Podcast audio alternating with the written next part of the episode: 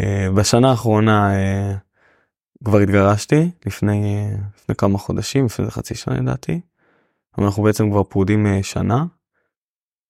ואתה יודע אנחנו בהורות משותפת וכאילו אנחנו גם בקשר די טוב עבור הילד. ודווקא בתקופה של עזה ממש ממש הודיתי על זה שאנחנו לא ביחד. יותר הודיתי, כלומר הודיתי על זה כי אגב סביבה אתה רואה שיש נגיד אה, נשים של חברים מהצוות שהם היו אה, נלחצות או שהן בוכות או שהן היו רוצות שהם יחזרו הביתה אתה יודע כי זו תקופה של חודשים עכשיו בוא. ו- וזה היה משפיע מאוד מאוד על האנשים. והיו כאלו גם שעזבו. היו אנשים שעזבו. לאורך הדרך גם היו חבר'ה ביום הראשון והיו חבר'ה בשלושה שבועות והיו אה, אנשים שאפילו אחרי חודשיים עזבו. ואתה רואה את זה ואתה אומר אני אמרתי לעצמי תודה כי היו פעמים שבאמת היה לי מילואים והיא הייתה אומרת לי לא אתה לא הולך. אתה לא הולך. אתה רוצה ללכת אבל אתה לא הולך. אז באמת מי, מי הסביבה שאיתך כי אלו אנשים שהם משפיעים על קבלת ההחלטות שלך הם משפיעים על ה...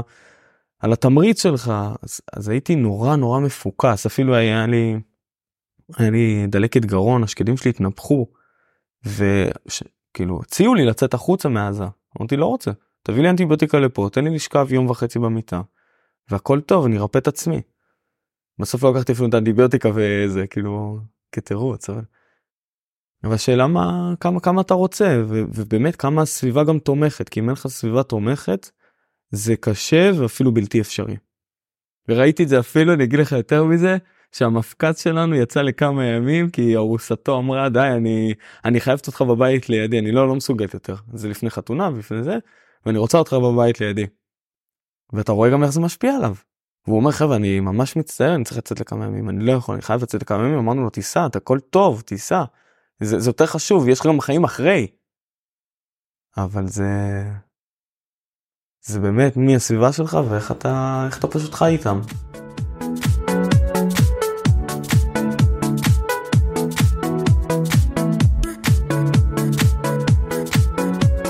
שלום לכולם ולכולן, ברוכות הבאות וברוכים הבאים לפודקאסט הגמשת מסגרות חשיבה, שיחות על שינויים, על אנשים ועל מה שביניהם, והיום נמצא איתי בשיחה איתמר חיון. איתמר. מה המצב? מעולה, איזה כיף שאתה פה. כיף מאוד להיות כאן, תודה רבה. להיות בצד השני של הפודקאסט. מה לגמרי. כי יש לך פודקאסט אה, כבר שנתיים אמרת?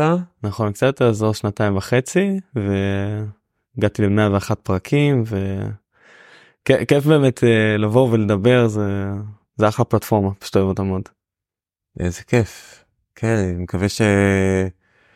אה, גם זה ישרת אותך וקצת לספר קצת על הפודקאסט שלך, דברים שלמדת. אה, סיפרתי לך גם קצת בשיחה המקדימה שאני מאמין שהחשיבות בדיבור זה עוזר לנו לסדר את המחשבה ואולי נכון. יצא לך איזשהו תובנות חדשות מהשיחה היום. נכון כבר יצאו לי מלא תובנות חדשות כן. מה למשל? אה, שאמרתי לעצמי וואי בא לי לעבור לגור לטבעון בא לי לעבור אמרתי לך את זה פתאום כל הטבע הזה שאתה יוצא ויש לך כל כך הרבה מאוד טבע אתה לרגע שוכח מזה אתה שם לב שאתה רגע לא חי בתוך הטבע כמו שאתה רוצה לחיות. ועכשיו רגע הרגשתי את זה שלחתי פה החוצה. אז הנה תובנה ראשונה. מעולה טוב זה אתה גר בחיפה זה גם כן אה, חצי לגור ביער יש המון יער יש המון טבע אבל יצא לי אה, גם כמו שדיברנו על זה גם אה, בתקופה שהייתי גם אה, בעזה בפנים אז פתאום אתה שוכח מהטבע או שהיו הרבה מאוד מטעים כשנכנסנו ואז אתה יודע כל ה... הרסנו את הכל כאילו הולכים לבנות שם מוצבים. יש איזשהו עניין כזה עם הטבע שהוא. יש לי איזה דיסוננס כזה שזה מכה כזה כן. טוב. אמרת את המילת מילת באז היינו בעזה כן. זה שרף. כל התשומת לב הולכת לשם, וזה אפשר לדבר על זה מלא. נכון. אה, מאוד מסקרן אותי שתספר לי קצת אה, מה עבר עליך, אנחנו נעשה את זה בהמשך השיחה. אה, איך אתה מתחבר לנושא הזה של הגמשת מסגרות חשיבה? וואו, אוהב את זה, חי את זה, נושם את זה, כל הזמן מחפש איך אה, להוסיף הרגלים חדשים שהם יותר טובים, איך אני, אתה יודע, סוג של אה, שואל את עצמי גם איך אתה, איך אתה מרגיש באותה סיטואציה, או איפה אפשר לשנות דברים, כי לפעמים אנחנו נכנסים לאזור הנוחות, ואנחנו לא יודעים שאנחנו באזור הנוחות עד שקורה איזשהו משהו, או שאנחנו חוטפים סטירה, או שבאמת מישהו מעיר אותנו. והעניין הוא כל הזמן לחשוב איך אתה יכול להשתפר דרך הפעולות שאתה עושה ביום יום. שהן נגזרות ממה שאתה מציב לעצמך למהלך השבוע, למהלך החודש, למהלך השנה, בהתאם לחלומות שלך, ליעדים. אז. המסגרות חשיבה, אני חושב שזה בסוף, אתה יודע, כמה אתה מותח את קצה היכולת שלך, ולאן אתה מביא את עצמך. כן, זה נשמע כמו דיבור של אה, יועץ עסקי. זה משהו שהוא עוד עוד לפני שבכלל התחלנו לדבר על עסקים. הייעוץ העסקי זה בסוף זה כלי כדי לפתח את הנפש שלך לפתח את עצמך כאילו דרך העסק אתה מתפתח. כן. אבל הרבה יותר חשוב לפתח את עצמך כאינדיבידואל עוד לפני שאתה רגע מדבר אפילו על, על העסק. אני, אני, אמ, כן, אני, אני איתך פשוט איפה איפה אצלך ההגמשת מסגרות החשיבה באה לידי ביטוי איפה ביומיום שלך או בעשייה שלך או... כי דיברת על הדברים שהחשיבות של הדבר הזה נכון זה בא לידי ביטוי מחלק את זה כמה פרמטרים על דברים שאני אוהב ללמוד מחדש דברים שאני לא יודע כאילו שאני פשוט לומד דברים זה בא לידי ביטוי בספרים כלומר שאתה פתאום נתפס לך איזשהו משהו אז אתה הולך חוקר אותו. וככל שאתה חוקר ומעמיק אז אתה יותר לומד על הדבר הזה שבכלל לא ידעת מה שאתה לא יודע אתה לא יודע עליו. אתה מעמיק הרבה בנושאים חדשים? כן, כן. ובסוגי uh, ספורט שזה בכלל uh, כל הזמן לומד סוגי ספורט חדשים שאתה יודע כל דבר להתמקצע בו זה עניין גם של שנים. אז אז אתה בוחן את עצמך גם בגוף גם בנפש גם בלמידה. אז אתה פותח אתה מגדיל את זה אם אני אקח עכשיו סתם לדוגמה אה, שבוע שעבר אה, אחת אה, הבנות מהצוות שלי אמרה לי איתמר בוא תעשה אולי קצת תמונות תדמית וזה לאתר שיהיו קצת חומרים חדשים בסדר הרבה זמן לא עשית תעשה לך איזה קצת דברים חדשים. ואז אמרתי לה על הפנן בחיים גם לא עשיתי איזשהו משהו אתה יודע שאתה בא לוקח צלם כמה שעות לא היה לי דבר כזה. היה לי את זה בחתונה. בסדר ופתאום סגרתי באמת עם מישהו שהוא גם ראיינתי אותו לפודקאסט והיה לנו קשר מאוד מאוד טוב והוא צילם ראשי ממשלות צילם דוגמניות מישהו בתחום הצילום תותח. וסגרנו הוא בא באמת למשרדים שבוע שעבר היה איתי ארבע שעות. הוציא ממני דברים שזה אפילו בשבילי זה היה יותר טיפול הצילום הזה מאשר כאילו הזה זה היה טיפול כי הוא הראה לי את הגרסה שלי שיכולה להיות בעוד עשר שנים. זה דברים שהוא הוציא זה כאילו אף אחד לא הוציא ממני. עכשיו יכלתי להישאר באזור הנוחות שלי אתה יודע להמשיך לעשות דברים עם הטלפון או כי, כי כן אה, יוצא לי להצטלם ואתה יודע כי בסוף זה זה מיתוג וזה שיווק אז אתה מראה את עצמך. אבל פתאום כשאתה עושה איזשהו משהו שאתה לא לא רגיל אליו תצא מאזור הנוחות אז אתה מקבל רגע את המתנות שהעולם מביא לך. מגניב איזה כיף. אז אה, עוד שאני רוצה ליצור איזושהי אווירה שנוחה מקווה שיצא לך שם גם אה, לצאת קצת מאזור נוחות במהלך השיחה. נשמח מאוד. אמ, אני אחזור לאזור הנוחות שלי, שאנחנו, okay. אוקיי. שאני מאוד אוהב לעשות אה, רגע של שקט לפני, לפני שאנחנו צוללים פנימה. אמ, איך אתה מתחבר לנושא הזה של שקט? יש לך שקט? בטח. מלא, חי את השקט. מה? מה זאת אומרת? זה דברים ש... שהכנסתי לעצמי שאם אני בשיחות עם אנשים רוב הזמן יהיה בשקט. רוב הזמן יהיה בן אדם שפשוט מאוד אקשיב. פשוט מאוד אקשיב ומדי פעם אשאל איזושהי שאלה או, או משהו שהוא, שהוא מעניין אותי אבל, אבל רוב הזמן יקשיב. ובכלל ל... אתה יודע אתה יכול גם להיות בשיחה עם מישהו ולקפוץ לדברים אבל ברגע שאתה בשקט אז אתה נותן באמת למילים שהצד השני אומר רגע לחלחל. אוקיי okay, זה להיות שקט בתוך סיטואציה שמישהו מדבר ואתה נותן לו את הבמה ואת התשומת לב ושקט שאתה נותן בעצם לדברים הפנימיים את הבמה. זה בעיקר עולה לי בנשימות השקט הזה, שגם יוצא לי לעשות נגיד חצי שעה או שעה של סשן של נשימות, שפשוט מאוד להיות בשקט, להיות בספירות, כלומר להתרכז בספירה, כי אתה יודע, אם, אם לא מתרכזים בספירה אז המחשבות הולכות ומטיילות ואתה חושב על כל כך הרבה דברים, שאתה רוצה לדעת לשלוט ב, ב, במחשבה שלך. כל העניין פה גם הוא סוג של שליטה, שאתה עושה את האימון הזה. אז, אז להתרכז בספירות ואתה גם נהנה מהשקט. אז זה תרגול נשימות שבא מיוגה? מאיפה זה הגיע התרגול נשימות הזה? הוא בא, הוא בא גם מיוגה, הוא בא מ... הוא בא מהטנטרה, עולם של הטנטרה. הוא בא מספרים, הוא בא מאנשים אה, ספורטאים. הוא בא כזה מהרבה מאוד עולמות ופשוט זה, זה, זה מתחבר כזה לתרגולים. אז אם ניתן איזה עצה למי שמאזין לנו וצופה, איך אה, עכשיו לח... לצלוח את רגע השקט הזה, אז uh, ההסבר יהיה איך להתחבר לאיזה נשימות, מה לעשות. יש הרבה מאוד סוגים של... משהו עכשיו כן. ספציפי. אה, אני חושב שפשוט כ... לקחת את הנשימה הזאת העמוקה דרך, דרך החזה, לנפח את עצמך וליהנות מה, מהנשימה ולהוציא אותה ממש ממש ממש לאט. אם לקחתי אפילו נשימה כזאת של 3-4 שניות, הייתי מוציא 8, 10, 12, 16, כמה שאפשר, אבל זה, זה, זה התרגול. אוקיי, okay, אז אה, בואו תיקחו את, ה, את הקטע הזה בשבילכם. לקחת נשימות אה, עמוקות, להתנפח ולהוציא זמן כפול, לנשוף זמן כפול ממה ששאפתם. ורגע של שקט מתחיל עכשיו.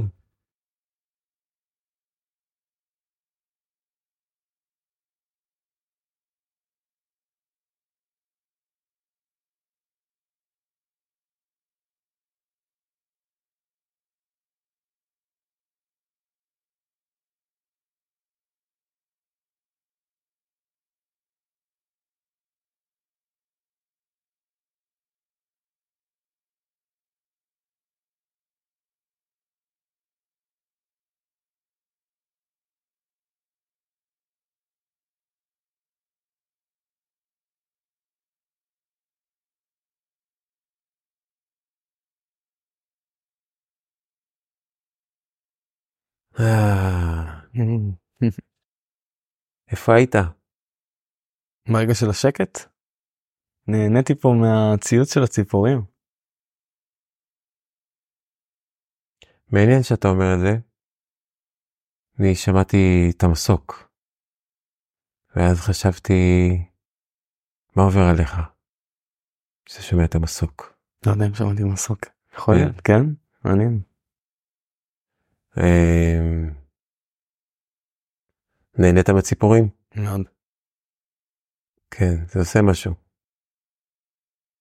מה זה, מה, זה לא רק הצליל, מה, מה זה עשה לך שנהנית? חזרה לטבע. אתה יודע, זה בוקר, שמש יפה, ציוץ הציפורים, לנשום. זה מקום שהיית בו תקופה? כאילו להיות בטבע הרבה?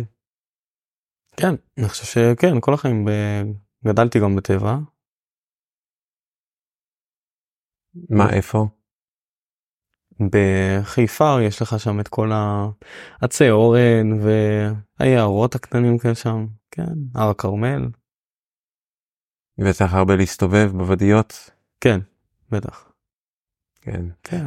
אני חושב שזה לא מובן מאליו, העניין שלה להסתובב. במיוחד מי שגר בעיר. אה, במיוחד כיום, זאת אומרת שיש כל כך הרבה הסחות דעת ויש כל כך הרבה עניין גם בתוך הבית, אם זה המחשב או הטלפון, אפשר uh, להגיע לכל כך הרבה מקומות ולהישאר בתוך הבית. Uh, דווקא להסתובב זה נראה לי איכות ש, שיצא לך, שהרווחת, שעשית את זה. כן, כולנו נראה לי הרווחנו, אתה יודע, דור שהוא גדל גם בלי, בלי כל הדברים האלו. אז uh, כל הזמן נמצאים בחוץ, בין אם זה ברחובות, בין אם זה ביערות, בים, בשכונה, כן. היום עדיין יוצא, אה, פשוט אם, אם זה לא אם זה לא ביומן אתה יודע דברים שלא יודע מה ללכת סיבוב לחורשה החצי שעה הזאת אז אה, זה יכול להיות שזה באמת יקרה הרבה הרבה הרבה פחות. ואתה שם לך ביומן? שם לי ביומן. כי יש הרבה מאוד דברים יש לך הרבה מאוד הסחות דעת. וזה זה המקום של לזכור מה אתה רוצה לעשות. אפילו זה יכול להיות זמן אה, לחשוב על עתיד טוב יותר.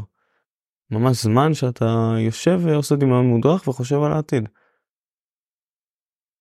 אז אתה שם את זה פשוט ביומן, כן. נגיד מה, אה, שעה ביום, שעה בשבוע, פחות אפילו זה יכול להיות אה, חצי שעה בשבוע. יכול להיות חצי שעה בשבוע וזמן אפילו אה, לעצמי שם אותו גם ביומן. שזה אני יודע שאין שם כלום ואני יכול לעשות באמת את הדברים האלה שאמרתי אם זה ללכת לים או לחורשה או כל דבר שאפשר. אבל זה זמן כן שסוגרים את המחשב ועושים אה, זה. יפה, אחלה רעיון, אני אאמץ את זה. בטח זה על אותו על אותו גל יש את הזמן של האימונים. שאתה יודע זה אם לא תעשה את זה אז לא יהיה את האנרגיה. לגמרי. יפה, טוב למדתי, יש. טוב, אפשר לסגור. אמ, אשמח ש... שבמהלך השיחה נעבור בכל מיני דברים שחשוב לך לעבור בהם. אז אם יש לך איזה שלוש נקודות שחשוב לך שניגע בהן במהלך השיחה, אז אה, אתה יכול להגיד אותן ונראה איך, אה, איך זה יוצא לנו. חושב שה... לא יודע, מאז ש...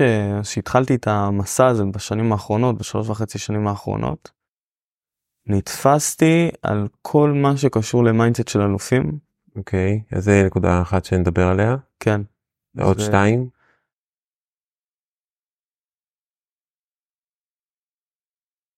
מה עם עזה? נדבר גם עליה. אוקיי, והשלישי?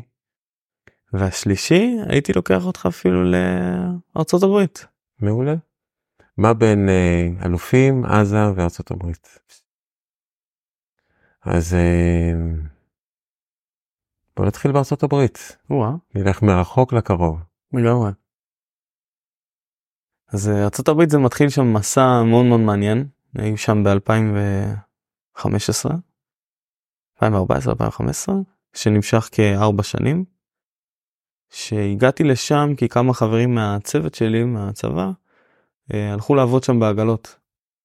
והחלטתי לבוא ולהצטרף אליהם, לא ידעתי על זה כמובן כלום, הגעתי מדרום אמריקה ישר לשם. אבל אמרתי אני רוצה את, ה... את הניסיון הזה, בא לי גם את הסקיל הזה, בא לי ללכת ולקפוץ על זה. והגעתי לשם. ידעתי, ידעתי אנגלית, לא אנגלית זה, אבל כן ידעתי. ופשוט מאוד הייתי צריך להתחיל ללמוד את, ה... את הספיצ'ים, אתה יודע, את כל, את כל ה... מה שאני הולך להגיד ללקוח כשאני יוצר אותו ללקוחה. והעניין הזה שיש לך עגלה כזאת בקניון, אתה יודע, קיוסק, שאתה קם אליו כל בוקר, שאתה מתחיל ב-10 ומסיים ב-9 בערב, וכל יום אתה מתחיל מ-0 דולר של מכירות, ואתה עובד רק על קומישן, כלומר, מה שמכרת אתה מרוויח אחוזים מזה.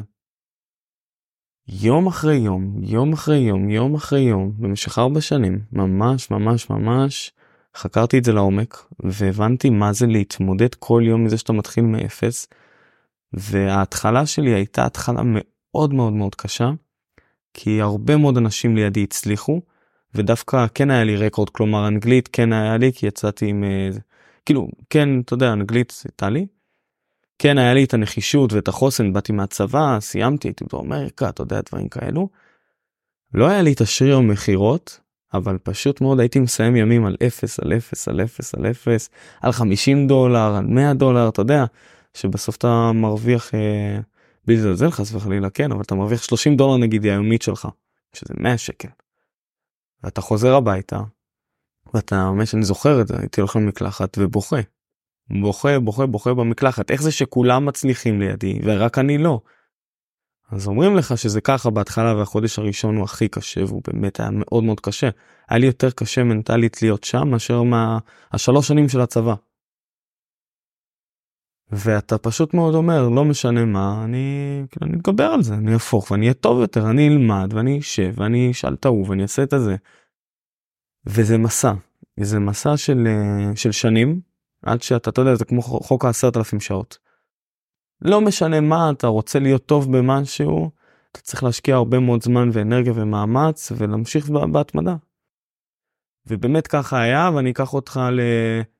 לשנתיים קדימה, שבסוף uh, קניתי את אותה חברה שעבדתי בה, והייתי שם עם uh, שותף, שמונה עובדים, והיו לנו כבר כמה עגלות וכמה קיוסקים, ואז אתה פתאום עושה איזושהי קפיצה תודעתית, כי אתה כבר לא עובד רק כדי לקבל את הקומישן שלך, אלא יש לך כבר שמונה עובדים, שאתה בעצם משלם כבר לאנשים כסף, ואתה אתה לא גם תלוי רק בזמן שלך, פתאום אתה כבר מלמד אנשים איך למכור או איך לעצור.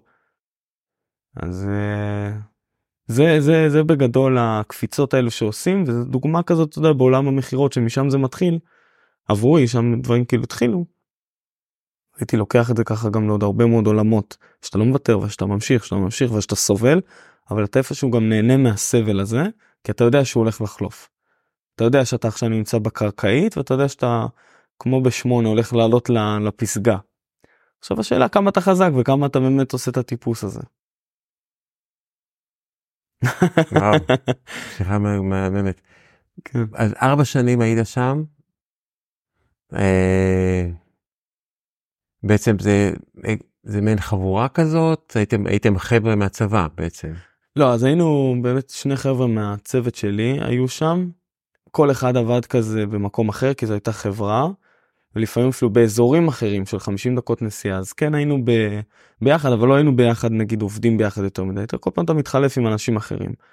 אבל זה חבורה של ישראלים יש שם אה, גם בנות גם בנים אה, ואתה פשוט אתה גם הרבה מאוד בעבודה אתה רוצה להצליח. כן זה גם שעות מטורפות אמרת מ-10 עד, עד 9 כל יום כל, כל יום. יום שבעה ימים בשבוע עד שגם נפל לי האסימון הזה אחרי שנתיים שאני לא עובד יותר בשבת, כי יש לי איזשהו לופ כזה, שאין לי זמן אפילו מנוחה. כלומר אתה, אתה רק עובד ואתה עובד ואתה עובד ואתה עובד, ודווקא שבת זה היה היום uh, הכי טוב. כאילו מבחינת, ה, אתה יודע, כל הטראפיק, כל הדברים כאלו בקניון. ואתה מחליט לוותר על זה, כי אתה אומר אני רוצה את הזמן שלי לעצמי, כאילו כסף בא וכסף הולך, בסוף יש לי כאן, uh, יש כאן דברים יותר חשובים. המניע שמשך אותך לשם זה זה היה להרוויח כסף מה מה זה היה. חושב שגם אחי לדוגמה הוא היה עובד אה, לפני הוא עבד בקנדה באיזושהי תקופה וגם אתה שומע את הסיפורים הכסף אף פעם לא הניע אותי. הניע אותי לבוא וללמוד איזשהו תחום חדש כי שמתי לב שאנשים שהם אה, כמו שאמרנו יוצאים מאזור הנוחות עושים את הדברים האלו איפשהו בסוף זה מפתח אותם. אז הניע אותי לבוא ולהתפתח בתחום הזה כי ידעתי שזה תחום שהוא מפתח אנשים. ואתה מרגיש איך זה הג'ונגל של עולם המכירות ואיך אתה ממש מתחיל מהקרקעית של הקרקעית של הקרקעית. מזה שאתה צריך לעצור בן אדם ופשוט מאוד אה, לדבר איתו ולראות מה מציק לו ובסוף יש לך סל של מוצרים מאחוריך ולהתאים לו בהתאם למה שהוא רוצה, או מה שהוא צריך. ואיך זה היה בשבילך לעצור בן אדם ולהגיד לו בוא תקנה את הדברים האלה? התחברת לדבר הזה איך, איך עשית את זה? זה העניין של אה, רושם ראשוני ש-90% זה רושם ראשוני. אז היה לי היה לי מאוד טוב דווקא לעצור את האנשים כלומר אה, אתה יודע הייתי יוצר אותה עם חיוך מאוד מאוד גדול שלום מרחוק יוצר איזשהו קסם אה, אישי כבר על ההתחלה ואתה לוקח את הכלים האלו ואתה פשוט מאוד מבין איך אתה מתחבר גם בתור מזל דגים אז יש לי גם איזשהו אה, קטע כזה שלדעת להתחבר לכל בן אדם ולא משנה מי הוא מה הוא מאיזה סיטואציה הוא מה קורה אבל לדעת להתחבר. אז, אז שמתי לב ש, ששם הצלחתי כן להתחבר לאנשים. בסוף אם הוא לא יודע מה לא אהב את המוצר או לא קנה בדרך או ש... לא לא מכרתי כמו שצריך או שלא לחצתי אתה יודע במקומות לפעמים שצריך כי זה איפשהו גם עובר את ה... לא, גם הפסקתי את זה כי זה גם סותר את הערכים שלי או שכבר זה דברים שאני לא מאמין בהם. אתה יודע בסוף אתה מקבל את ה... אתה מבין את זה באיזשהו שלב. שזה לא משהו שאתה אתה לא מאמין בזה שאתה רוצה לעשות בזה כל החיים. אתה מבין שזה איזושהי תקופה של החיים. והמוצר שמכרת אמרת שאתה לא מאמין בזה אתה לא מאמין במוצר שאתה מוכר. לא, תראה מכרתי הרבה מאוד uh, מוצרים כי כי גם חקרתי קצת קצת אה, אתה יודע ים המלח או קצת דברים כאלו בסוף באמת uh, כש. כשהייתי שם על העגלות וכשהוא היה שלי אז הבאתי את המוצרים הכי איכותיים הכי יקרים ואתה יודע הדברים הכי שיש יחסית למה שיש בשוק. אתה יודע שתכלס בוא היום אם אני מסתכל על זה הכל זבל. כל זה מה אני יכול להגיד לך אני הכי נטרופט ומה שהוא מכין לי זה דברים שאני יכול להשתמש. אם זה דורדורנט טבעי או דברים כאלו כן אבל זה לא, לא נוגע בדברים האלו יותר זהו זה שלב אחר בחיים. הבנתי. כן, זה נשמע כמו תהליך שעברת שאני מכיר את הנושא הזה של העגלות שחבר'ה נוסעים לעשות קצת כסף לטייל אחרי זה בדרום אמריקה. אתה בעצם קודם היית בדרום אמריקה אז היית פחות רעב אולי לכסף. נכון. אה, וגם הרבה אנשים נשארים בזיכרון טוב זה עשיתי זה מכרתי אבל לא נשארו כל כך הרבה שנים שם ובעצם אה, לקחו את זה את הנקודה הזאת כמקפצה התפתחותית. נכון אז יש הרבה אנשים שהם דווקא כן יכולים להיתקע שם אני קורא לזה להיתקע כי בסוף כולם חוזרים גם משהו שבדקתי וחקרתי. אה, שאנשים זה הכל עניין גם של באיזה שלב בחיים אתה מגיע אם אתה מגיע בשנות ה-20 כזה אתה יודע אחרי צבא 21 22 23 אז אתה כנראה תהיה שנתיים 3 4 5 משהו כזה אוקיי. אם אתה מגיע בגיל 28 30 אתה יכול להישאר גם 8 שנים 10 שנים 12 15 שנה ואז ככל שאתה נשאר יותר יותר קשה לך גם לחזור לארץ כי יש לך את ה... לא יודע מה הבושה או ההרגלים שלך שאתה כבר בונה לעצמך והנוחות שלך שאתה כבר נמצא שם כי אתה כבר מכיר את הדברים כבר בנית לעצמך איזושהי משפחה. משפחה אני אומר כי זה לא באמת המשפחה שלך אתה בונה לעצמך חברים בונה לעצמך אתה יודע דברים כזה שיהיה לך נוח ויהיה לך כיף.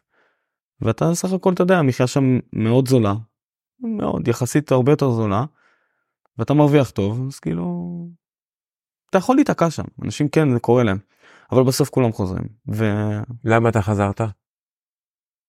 כי הבנתי שכבר סוג של מיציתי. הרי כולה החלום של כולם ושגם היה שלי זה היה לבוא ולהשיג את ה green card או לפתוח עסק או להשיג נגיד איזשהו בית גדול ומכונית אתה יודע שני כלבים כל זה אז היה לי. אוקיי היה לי את הכל היה לי את ה green card והיה לי בית ענק ששכרתי והיו לי שני פיטבולים וגם הייתי נשוי שם. וכן אתה פשוט מגשים את החלום האמריקאי. אתה חי אותו אתה מבין שאתה לא באמת רוצה לחיות אותו כאילו כי אתה לא מאושר בסוף אתה אוקיי אז אתה עובד ודברים עובדים ודברים זה אבל כאילו אתה לא לא מאושר. ההורים שלי היו באים הייתי רואה אותם פעם בשנה פעמיים בשנה. קשה זה קשה אתה גם מתחיל לחשוב רגע מה אתה מנתק גם קשרים מהארץ. אנשים שהיו חשוב לך להיות איתם. אז השאלה פה אתה יודע, סדר עדיפויות מה יותר חשוב לך עכשיו חשוב לך עכשיו להמשיך לעשות כסף. חשוב לך רגע להיות אה, לא יודע מה קרוב להורים. בסוף הם מזדקנים אז אתה רוצה להיות איתם. כן. זאת אומרת, זה בארצות הברית זה ארץ האפשרויות הבלתי בלתי מוגבלות זה לא רק כסף.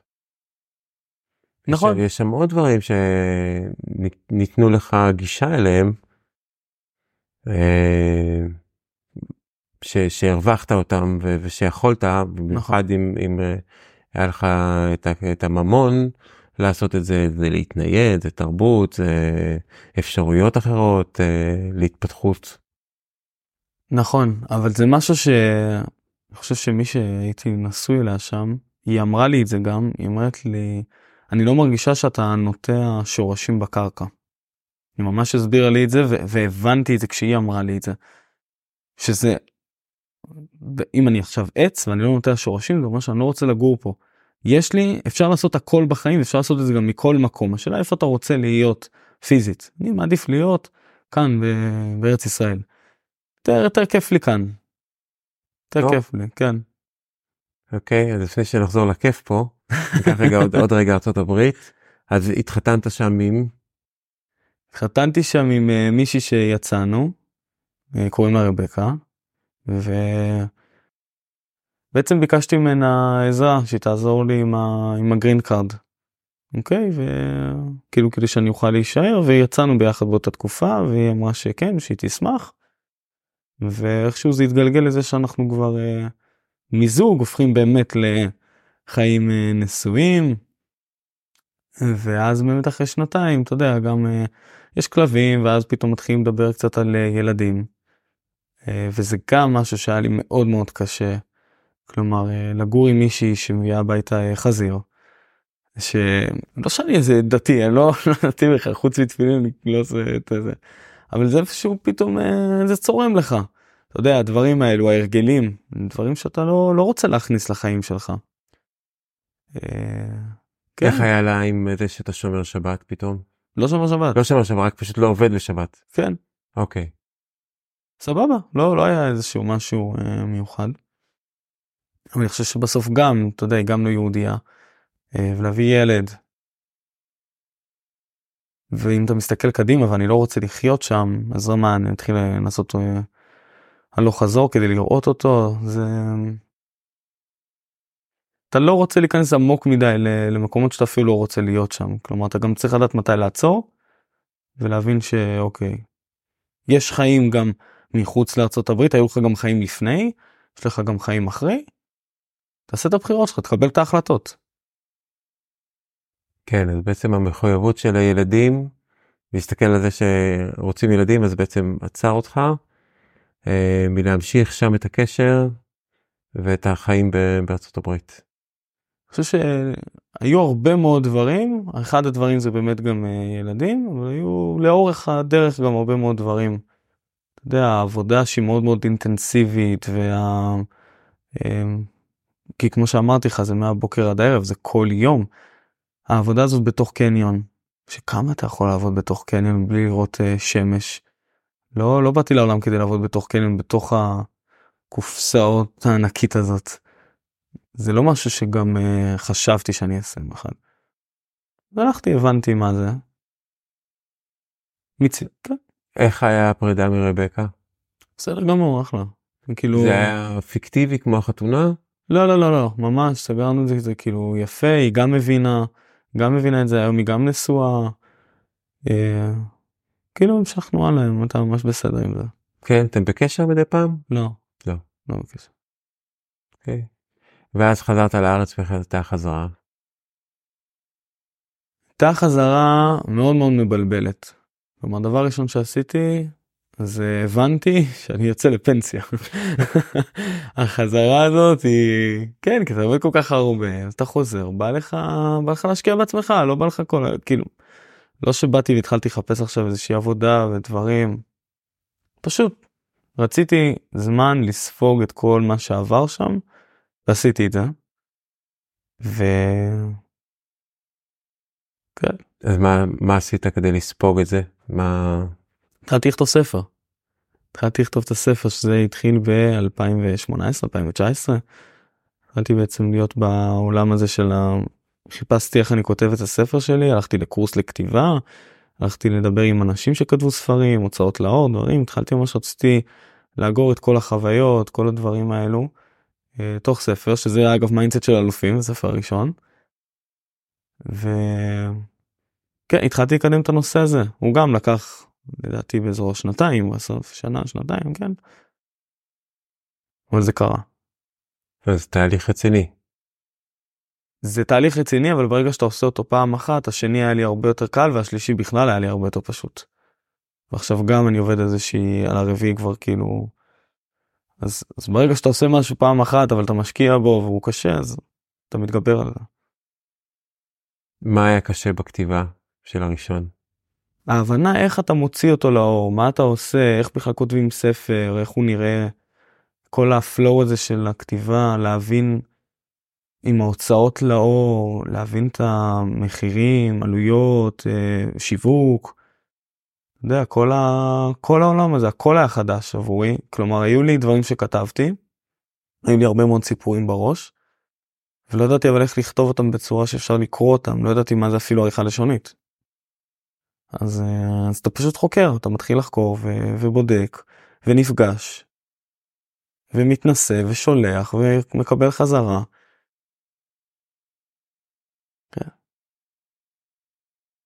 אתה מדבר על תקופה של מה 2010?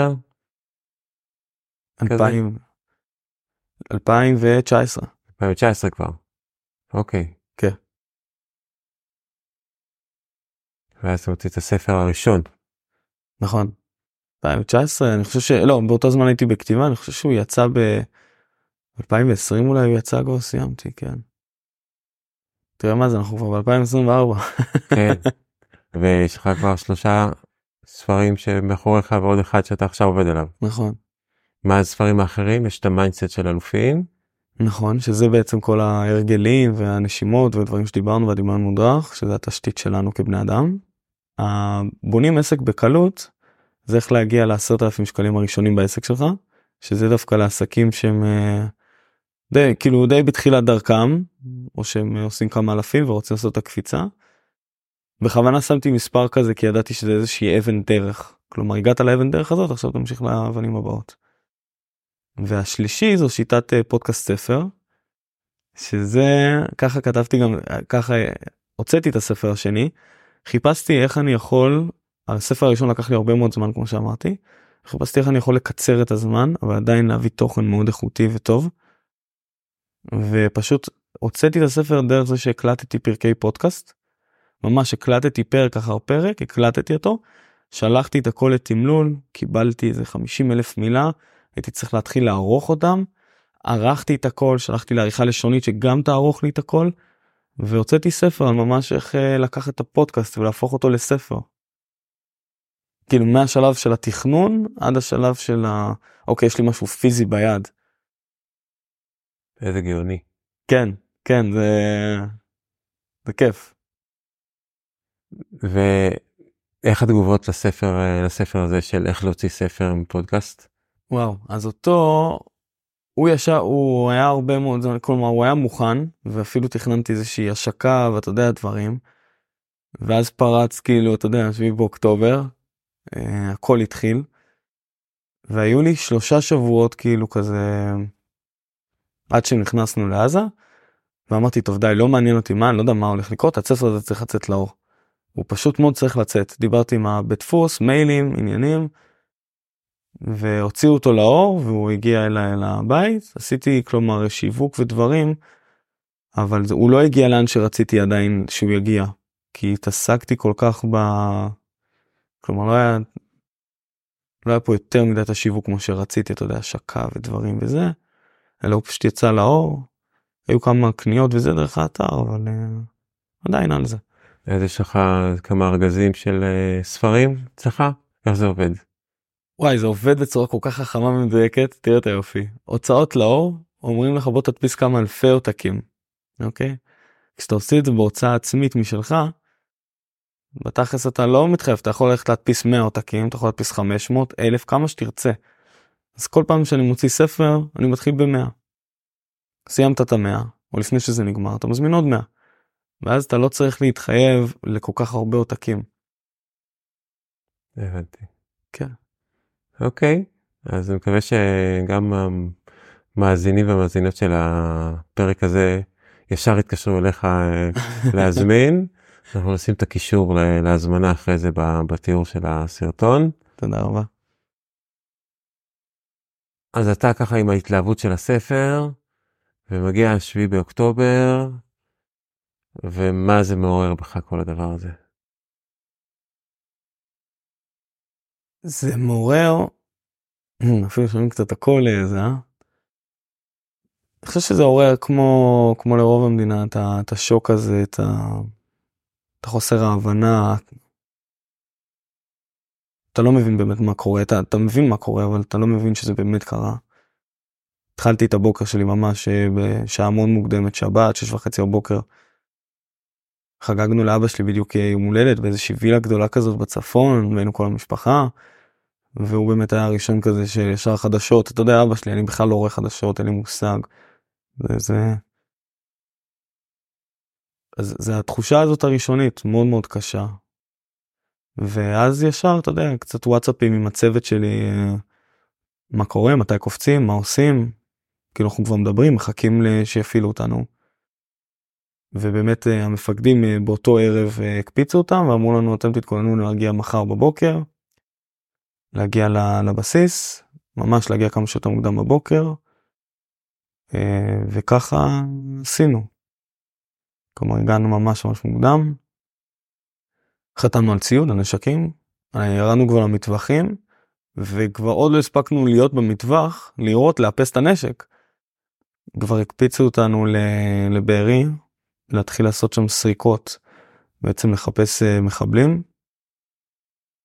ואתה יודע, זה כבר uh, נסיעה בהאמרים פתוחים, עם כדור בקנה, רק מחפש uh, תזוזה, מחפש משהו זז, תוך כדי אתה רואה מלא גופות בכבישים, מכוניות הרוסות, uh, מעוכות, מריח ריח של, uh, ריח של שריפה, ריח של, uh, ריח של טוב ובוהו. זהו, שם היה ממש, זה, זה אחד הדברים החזקים שאני זוכר מאותו אירוע, אתה יודע, ממש להיות פיזית במסיבה. כי כל העניין של הסרטונים, ניסיתי כמה שפחות, ממש ממש ממש ממש לא, לא לראות. לא להזיק לנפש, לא, אתה יודע, לי ש... לא, לא צריך סתם לראות דברים כאלה, את כל הזוהמה הזאת. ואז כשאתה רואה את זה בעיניים, אתה מריח את הריחות, אתה לא יכול להתעלם מזה. אתה רואה את הצבעים אפילו, כן, של הגופות. זה... זה דברים שאתה כאילו אתה, אתה צריך מה שאתה צריך לעשות עכשיו עבור המדינה אתה תעשה את החלק שלך. נותנים לך עכשיו חלק ששם אתה צריך לסרוק אז שם אנחנו סורקים ועושים את זה הכי טוב שאנחנו יכולים.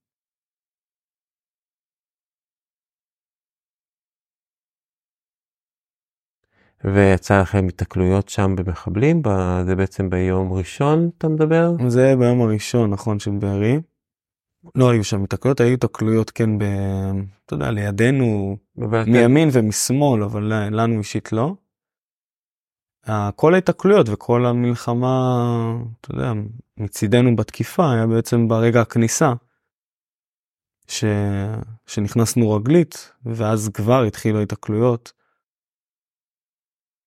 אה, לאורך כל השהייה שם, שזה היה למעלה מחודש. או, בוא רגע. כן. נעשה רגע.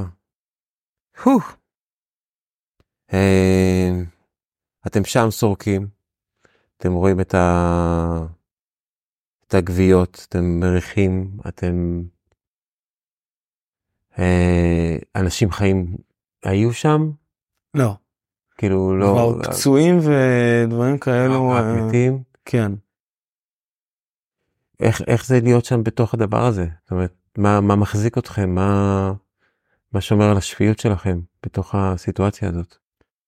קודם כל, זה הצוות, בסדר? יש סביבך אנשים שאתה מכיר אותם מהסדיר, זה הצוות האורגני שלך, אני מכיר אותם למעלה מעשור.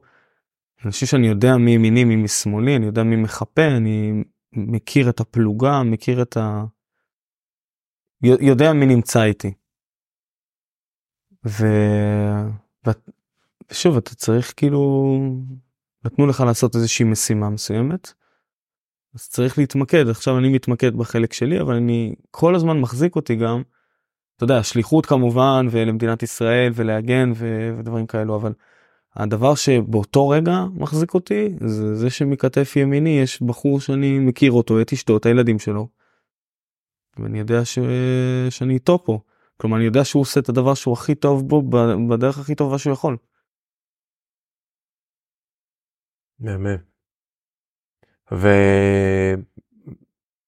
ומשהו בחיבור שלך לארץ ישראל דיברת על הנושא היהודי שחשוב לך, ותפילין שאתה מניח, ואתה לא עובד בשבת, הדבר הזה גם כן נותן לך איזשהו, איזשהו כוח להמשיך לעשות את הדברים? כן, מאוד.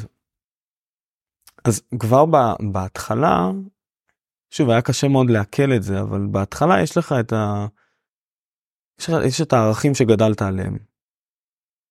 שכבר עשיתי שירות סדיר, קרבי, ידעתי מה זה, לפני עשור, כן?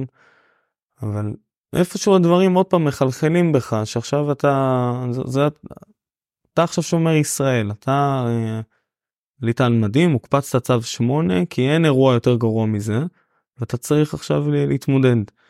ולאורך השלושה שבועות הראשונים עד הכניסה, שזה משהו שבאמת ייאמר לזכותו של, של החבר'ה הדתיים יותר, של הצבא, לא יודע אפילו למי להכיר תודה, שהיו מביאים לנו הרבה מאוד, אה, לפעמים היו באים רבנים, לפעמים היו באים חבר'ה מישיבות, הם היו באים עם uh, סיפורים והיו עושים לנו גם על אש ועל דברים כאלו אבל הם היו באים עם סיפורי גבורה אתה יודע מראים לך לאורך ההיסטוריה כל כך הרבה מקרים שעם ישראל uh, היה איזה מלחמות היו ומה עשו ואיך התמודדו וכמה אבדות היו.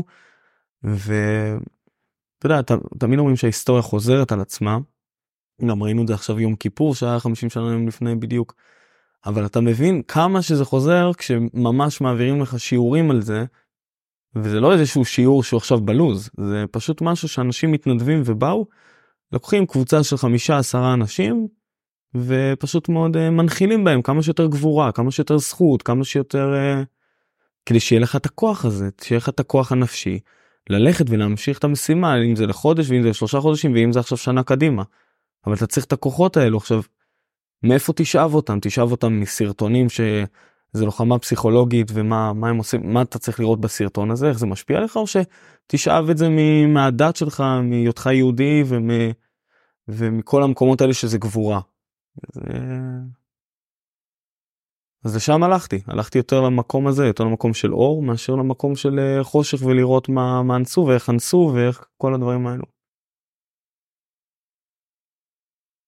ו... אצלך בצוות זה היה איזושהי תמימות דעים בקשר לעניין הזה? לחיבור הזה דרך אה, אותם שיעורים אה, מעוררי השראה? זאת אומרת, זה היה, כולם היו, כן, זה הדבר שאנחנו צריכים לעשות לא, וללמוד? לא, ממש לא, ממש לא. יש הרבה מאוד חבר'ה שהם, אה, אה, אתה יודע, זה, זה מתחלק, יש לך תמיד, זה קיבוץ גלויות הרי. יש לך את החבר'ה הרבה יותר דתיים, יש לך חבר'ה שממש אה, חילונים אה, מתים. יש לך את באמצע את המסורתיים. זה ממש כזה קצת מכל דבר. מה שכן השיח ואני יכול להגיד את זה בפה מלא במאה אחוז ברגע שהשיח הוא שיח טוב ברמה הצוותית אז הצוות עולה. ברגע שהשיח בצוות יכול להיות עכשיו על להתלונן או על uh, אתה יודע למה אנחנו ככה ואיזה קור ווואי אני כולי רטוב ו... ודי נמאס לי כבר ואני מת הביתה ו...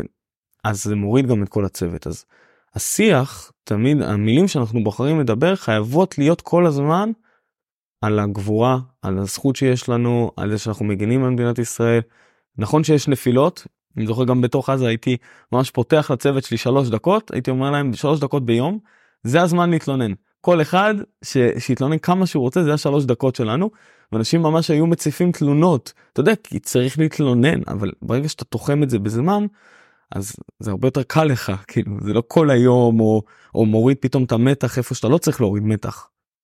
כן. אה, כשלמדתי קבלה אז דיברו על זה שהאדם צריך להיות ב... על קו הזכות 23 אה, שעות וחצי ביום ועוד חצי שעה אה, על קו החובה להתלונן. יפה. אה, ועושים איזה תרגיל כזה שאנחנו לא מלאכים אתה לא יכול להיות בכזה דבר אז אתה סופר הנה פה הייתי 15 דקות ופה חצי שעה ופה זה עד שאתה מגיע ל-23 שעות וחצי זה יכול לקחת כמה חודשים ואז יש לך חצי שעה עכשיו תתלונן וזה בדרך כלל בא בלי בעיה אנשים פש, חצי שעה מיד הם מצליחים למלא אותה ואז עוד פעם אתה מתחיל לספור עוד פעם 23 שעות וחצי אה, אז אה, זה ממקורותינו אנשים אה, כבר חגגו בזה וחשבו ויפה שאתה יכולת להביא את זה לחבר'ה שלך ולהבין את, ה, את הצורך הזה. גם אני חושב שכשאתה בא בתור מילואימניק אז אתה כבר כל אחד מביא מהעולם תוכן שלו כל אחד הלך והתפתח וזה ועשה דברים וזה זה לא עכשיו כולכם חיילים אלא כל אחד מביא את האיכות שלו ואז הצוות הוא, הוא יותר מגוון, הוא מלא, אה, וכל אחד יכול להביא את, ה, את האינפוטים שלו ואת הדברים שיכולים עכשיו לחזק. נגיד דיברת על, ה, על החבר אה, שהוא נשוי עם ילדים, זה אינפוט. נכון, כן. ואתה ממש ממש רואים את זה.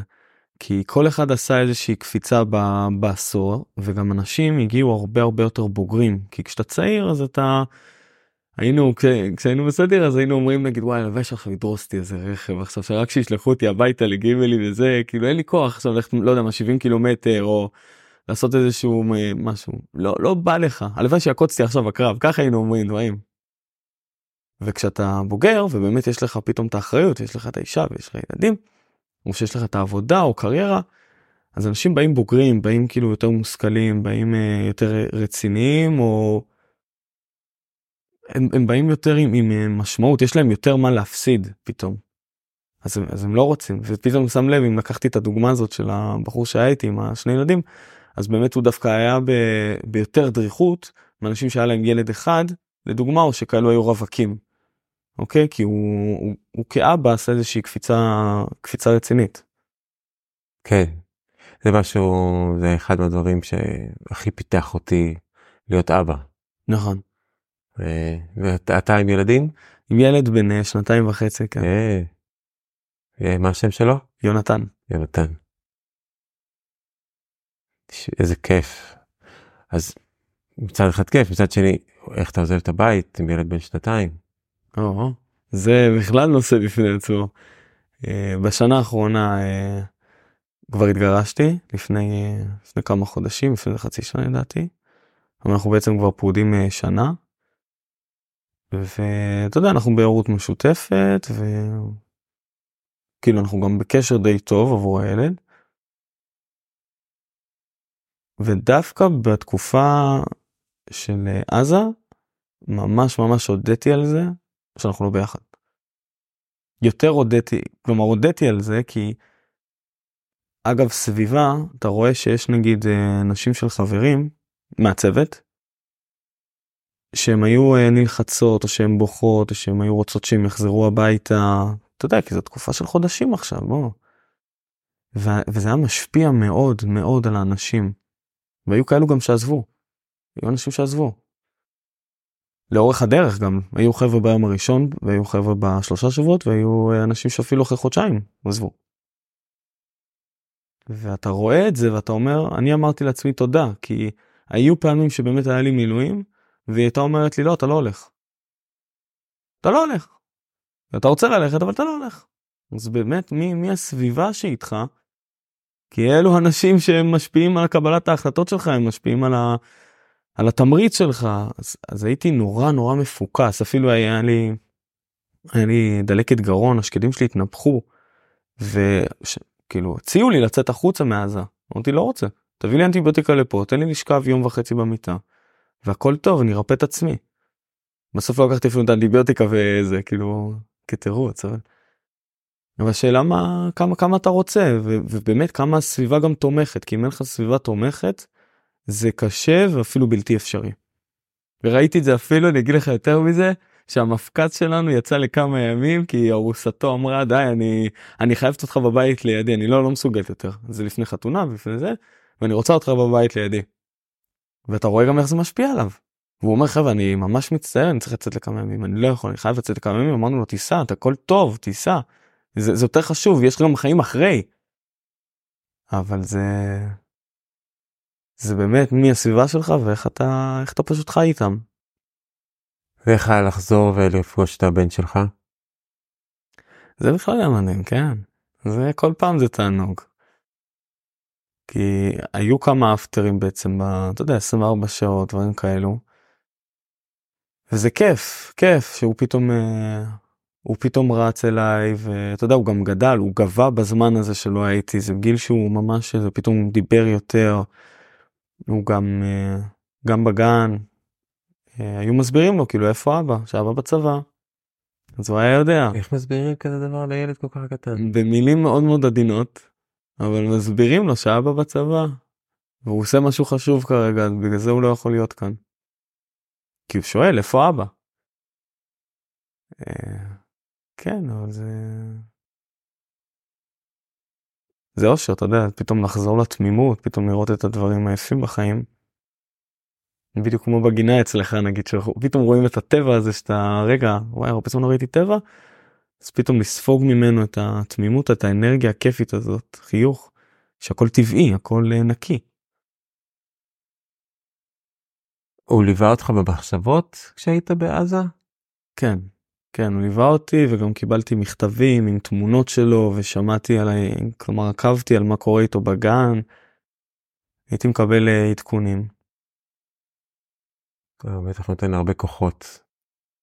נכון, זה נותן הרבה מאוד כוחות וזה גם נותן לך יותר את הדריכות כשאתה צריך וכל דבר אה, אתה עושה את האקסטרה כי שוב פעם יש לך מה להפסיד אתה לא רוצה להפסיד אותו. אתה רוצה לחזור בדיוק כמו שהיית ויותר טוב לא פחות טוב ולא. כן. כן. וגם נראה לי שזה נותן uh, יותר משמעות למטרה. מי אתה מגן. נכון. נכון זה אגב גם נקודה מאוד מאוד חשובה שהייתה. היינו מקבלים הרבה מאוד מכתבים מילדים בגנים ובבתי ספר והמכתבים האלו היינו תולים אותם על הקירות. וכל פעם שאתה קם בבוקר אתה קורא את המכתבים אתה רואה אותם אתה עובר במסדרון אתה נתקל בהם וזה מרגש אותך עד, עד דמעות כי אתה רואה משפטים כמו uh, ציור ותודה לכם שאתם שומרים עלינו בזכותכם אנחנו יכולים לשחק בשקט. זה דברים שהם בחיים לא חשבתי שילד uh, יכתוב או שתהיה לי את הזכות הזאת שהוא יוכל לשחק בשקט ו... כאילו אני אוכל את החרא מה שנקרא אבל בכיף זה, זה אם זה לטובתו זה באהבה.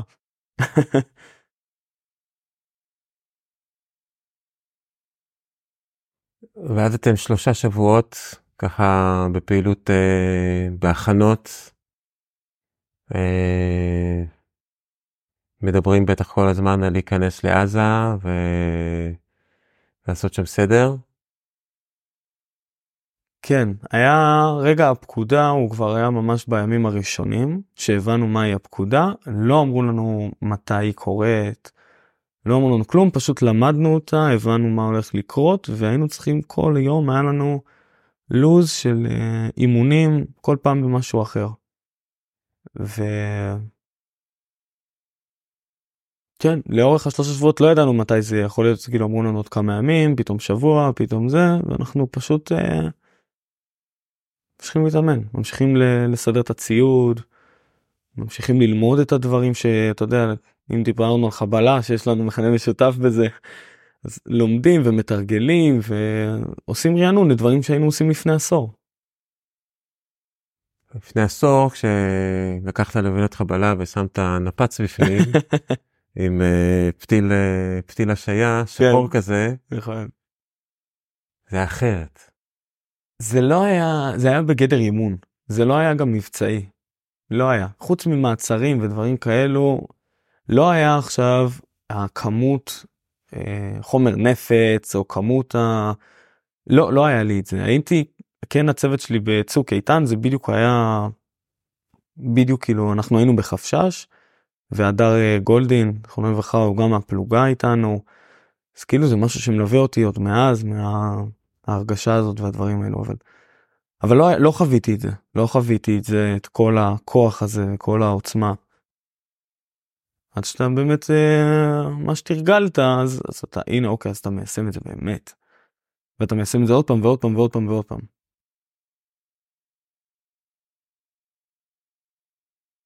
ואז פותחים את השערים ואתם דוהרים פנימה איך זה עובד.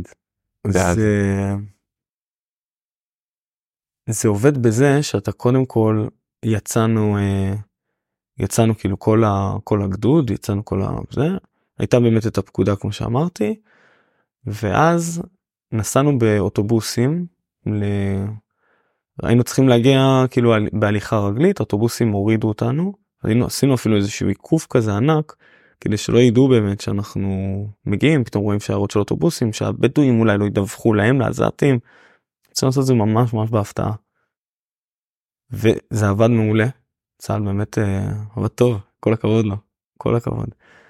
הגענו אה, בהפתעה, הגענו פשוט מאוד דרך כל ה...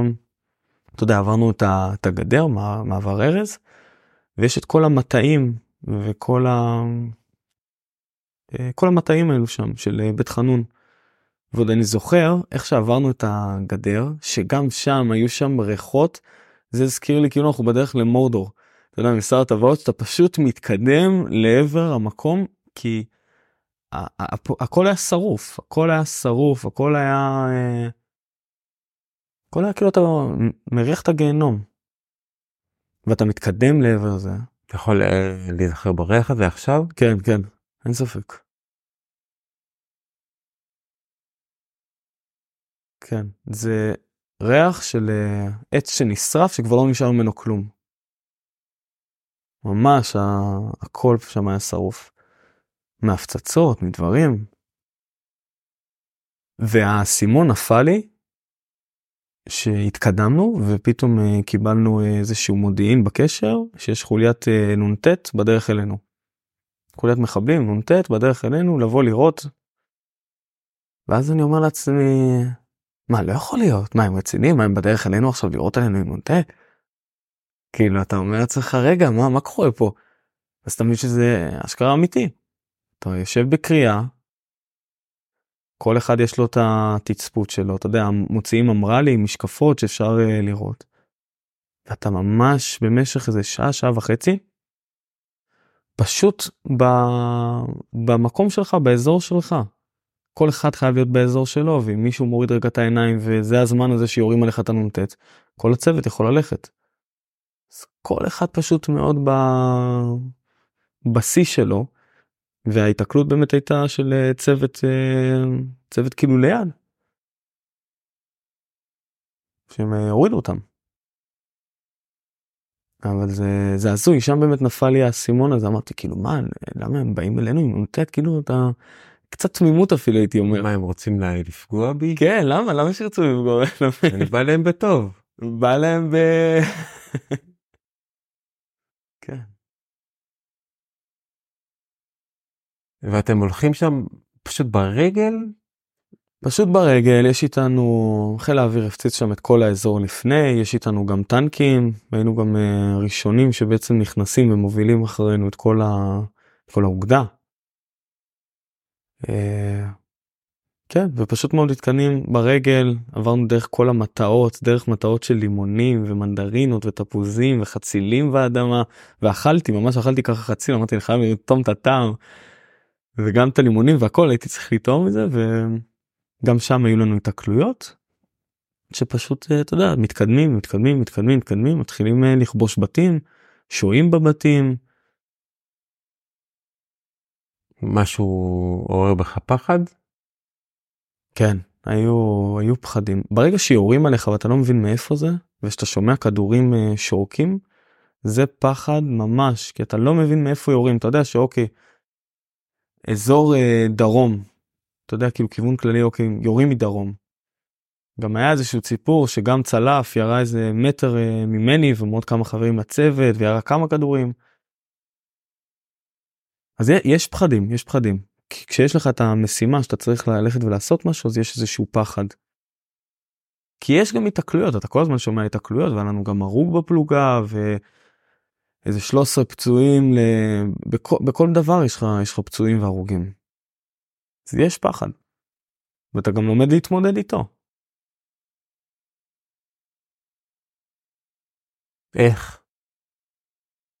ממש עזר לי הנשימות. ממש ממש עזר לי הנשימות. היה לי זמן קבוע ביום, לא קבוע אבל בדרך כלל אחר הצהריים ערב, שזה קצת יותר, אה, יש זמנים קבועים שיש חילופי אש ויש זמנים שהם קצת יותר רגועים שאתה כבר לומד להכיר אותם. אתה לומד ממש להכיר אותם ולעקוב אחריהם. והיה לי זמן בערב שתמיד הייתי כזה חצי שעה שעה יושב לי שם את האטמי אוזניים ורק נושם רק נושם ועובר על הספירות וכאילו עושה את, ה... עושה את התרגולת הזאת.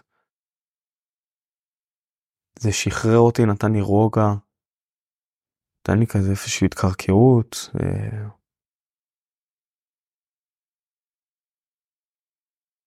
ונפגעו לך חברים שם? היה לנו אה, הרוג בפלוגה, כן, והיו עוד כמה חבר'ה שהכרתי שגם נפצעו. מה זה עושה לך בתור חייל לוחם שם? זה רגעים מאוד מאוד קשים. זה גם... זה רגע מאוד קשה לה, גם לפלוגה יום אחרי כך. כי אתה מבין את זה שהלכת מספר מסוים וחזרת פחות. למה חזרת פחות? ו... ומי היה אותו בחור שהייתה לנו משפחה מאחוריו? יודע, כי זה בן אדם שהיה איתך, אתה מכיר אותו, אתה חי איתו, אתה באותו מרחב איתו. אה, כן, זה עצוב.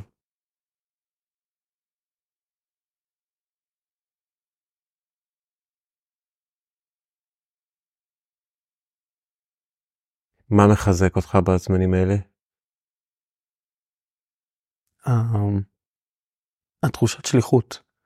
תחושת שליחות, הגבורה, המכתבים ששלחו.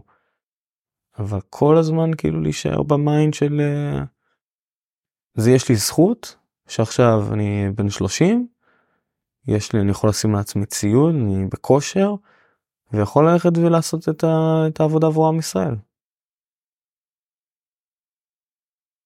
ממש שליחות. רק השליחות, כאילו, אין, אין, אין משהו מעבר לזה. כי גם, זה גם משהו שהמג"ד, אני זוכר שהוא אמר לנו, הוא גם, הוא איש, הוא איש עסקים, הוא מתעסק גם בנדל"ן, הוא מתעסק בהרבה דברים. ובתור עצמאי, אז כן הרגשתי איזשהו חיבור אליו. אז, אז הוא אמר, מה זה שווה כל העסקים, מה זה שווה משפחה, מה זה שווה כאילו הכל, אם אין לך ביטחון. כי אם אנחנו לא נעשה את מה שצריך לעשות עכשיו, אין לך לאן לחזור. כי לא תהיה לך את התחושת ביטחון, אז החיים שלך גם לא יהיו אותו דבר. העסק שלך לא יכול להמשיך לתפקד, המשפחה שלך תחיה בפחד, שיכולים לבוא ואתה יודע, להיכנס לבתים. אז מה זה שווה?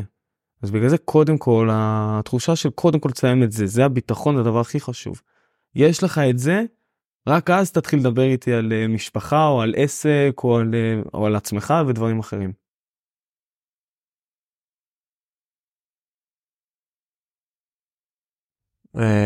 נשמע כמו נאום רציני ו- וחשוב כזה, אתה יודע, משהו של סרט כזה, שמו כמו ברייבארט כזה, לפני, לפני שיוצאים להתקפה. זה סרט, זה סרט כי מהרגע שאתה נכנס לבארי בשמיני לאוקטובר, שאתה רואה ביום מה שקורה שם, אתה אומר זה סיטואציה מסרט, זה סרט רע מאוד, אבל זה סיטואציה אמיתית של אה, כמו משחק מחשב אבל אתה יודע הגרסה הכי נוראית שיש דברים שאי אפשר לדמיין. אז זה, אתה, אתה פשוט נכנס לתוך שאוהבו אותך לתוך הסיטואציה הזאת נשאבת אליה אפילו.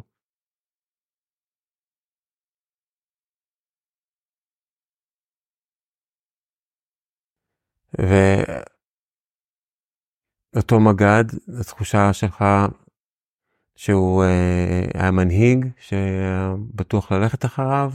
כן, מאוד, מאוד מאוד. גם על זה שמחתי מאוד כי בגלל שזה גצר כאילו חס וחלילה לא לזלזל במקומות אחרים אבל אתה יודע צה"ל יש לך מקומות שפחות טוב ואתה שומע גם סיפורים ויש מקומות שקצת אנשים יותר איכותיים יותר אה, מקבלי החלטות יותר טובים אז אה, ממש אה, שמחתי כי הוא עושה את העבודה כמו שצריך הוא קיבל את ההחלטות הוא גם הוביל אנשים כמו שצריך. נתן לנו תחושה של ביטחון גם בצוות גם בפלוגה. כן מרגיש שאתה יכול ללכת אחרי מישהו ואתה כאילו סומך עליו הוא גם איתך הוא פיזית איתך. זה לא שהוא אה, מאחורי איזשהו מקום וצועק ואתה יודע איפשהו מאחור הוא איתך הוא הנה הוא בית לידך. כן. היו איזה דברים הירואיים שראית? מה זה הירואיים? אה, כמו הירו, גיבור של גבורה שראית, שמת לב, היית נוכח, אתה היית... Uh, המפקד שלי, טיבי המלך הזה, שהוא חלק מהצוות, תכלס הוא, אתה יודע, הוא מישהו מתוך הצוות שפשוט הפך להיות גם מפקד. וכבר בהתחלה היינו צריכים ככה לעבור בין העיטורים, מתארים בתים או את הדברים. ואז היו יורים עלינו. כי כשאתה הולך בחוץ אז אתה חשוף אז יורים עליך מתוך מקום שאתה אפילו לא יודע מתוך הריסות או מתוך אה, בתים יורים עליך. וכשיורים עליך זה לא נעים זה פשוט כאילו לא לא כיף כי אתה אומר וואי היינו עוד שניים אה, אני קצת חשוף יכולים לראות בי יורים בראש ברגל לא לא כיף תחושה לא כיפית. אני זוכר אני רואה אותו עומד. כאילו מנסה לזהות מאיפה יורים, ויורים, מה אתה עומד לי? אבל התחושה, זה היה עוד יותר בהתחלה, של ה... אתה אף פעם לא יודע מאיפה יורים עליך, וזה היה הקושי הכי גדול בצבא, במערך שם, שאתה לא יודע מאיפה הם יורים, אתה לא רואה אותם בעיניים. אז אתה ברגע שאתה אז אתה מחפש, כי אם אתה תחפש אתה תוכל למצוא את הפתרון, אבל אתה גם, יש לך כאן, אה, אתה מסכן את עצמך יותר. אז אני זוכר שהסתכלתי ואני רואה אותו, כאילו אשכרה יורים, והוא עומד ומחפש. בהמשך הוא כבר uh, חזר להיות כאילו אתה יודע צעקנו אומר, תרד פה לקריאה תרד פה זה מה אתה משחק יותר עכשיו גיבור. אבל uh, אבל כן זו תחושה שהוא בלי פחד מחפש הוא רוצה לראות איפה הם.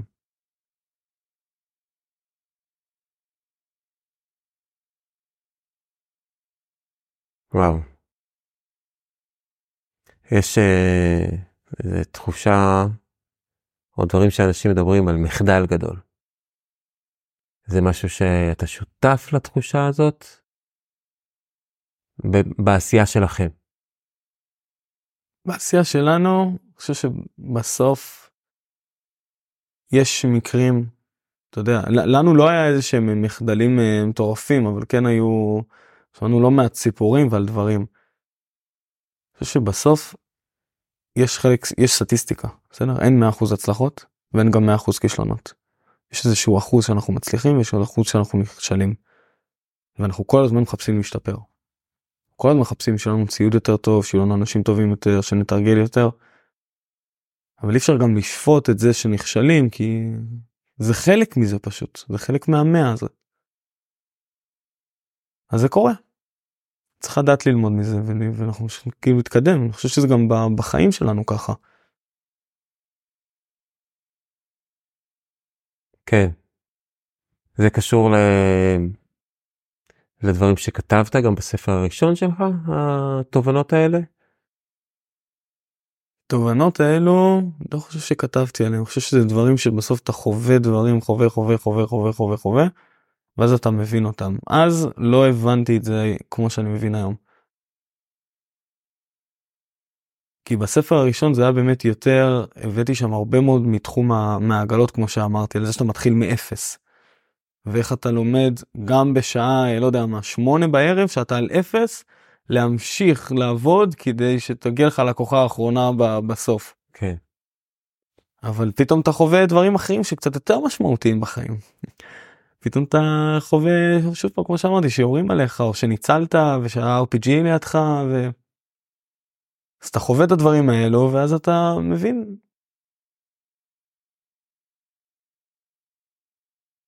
כן. איך, ה... איך הייתה החזרה מעזה, היציאה? אני זוכר שהלכנו ברגל, הרי נכנסנו ויצאנו שלוש פעמים. בהתחלה זה באמת היה לאפטרים קטנים כאלו 24 שעות כאילו ואז לחזור. ובפעם שנייה שיצאנו, שיצאנו ברגל, פעם השלישית זה כבר היה רכוב, יצאתי בתחושה שככל שאנחנו מתקרבים יותר ויותר לגדר, האנרגיה שלי והאדרנלין וה... שוב פעם התחושה הזאת של השליחות, תחושה של ה... אשכרה היית שם, אשכרה עכשיו עשית את זה והנה עכשיו אתה יוצא. התחושה הזאת רק גברה וגברה וגברה. ממש ממש תחושה שהיא בהתחלה אתה לא מעכל שאתה יוצא וככל שאתה פשוט מתקדם ואז אתה עובר את הגדר וממשיך להתקדם אל עבר האוטובוסים. זו תחושה שהיא לא יודע אפילו למה הייתי יכול להשוות אותה כאילו עשית התכוננת למשהו מאוד מאוד גדול ופתאום uh, סיימת אותו. הנה אתה עכשיו ממש בקו הגמר אם עכשיו לא יודע אפילו לא קרה לי כן נגיד מישהי שסיימה תואר או מי שסיים פתאום הוא מקבל את התואר לא יודע אפילו למה להשוות את זה. לא יודע אפילו למה להשוות את זה.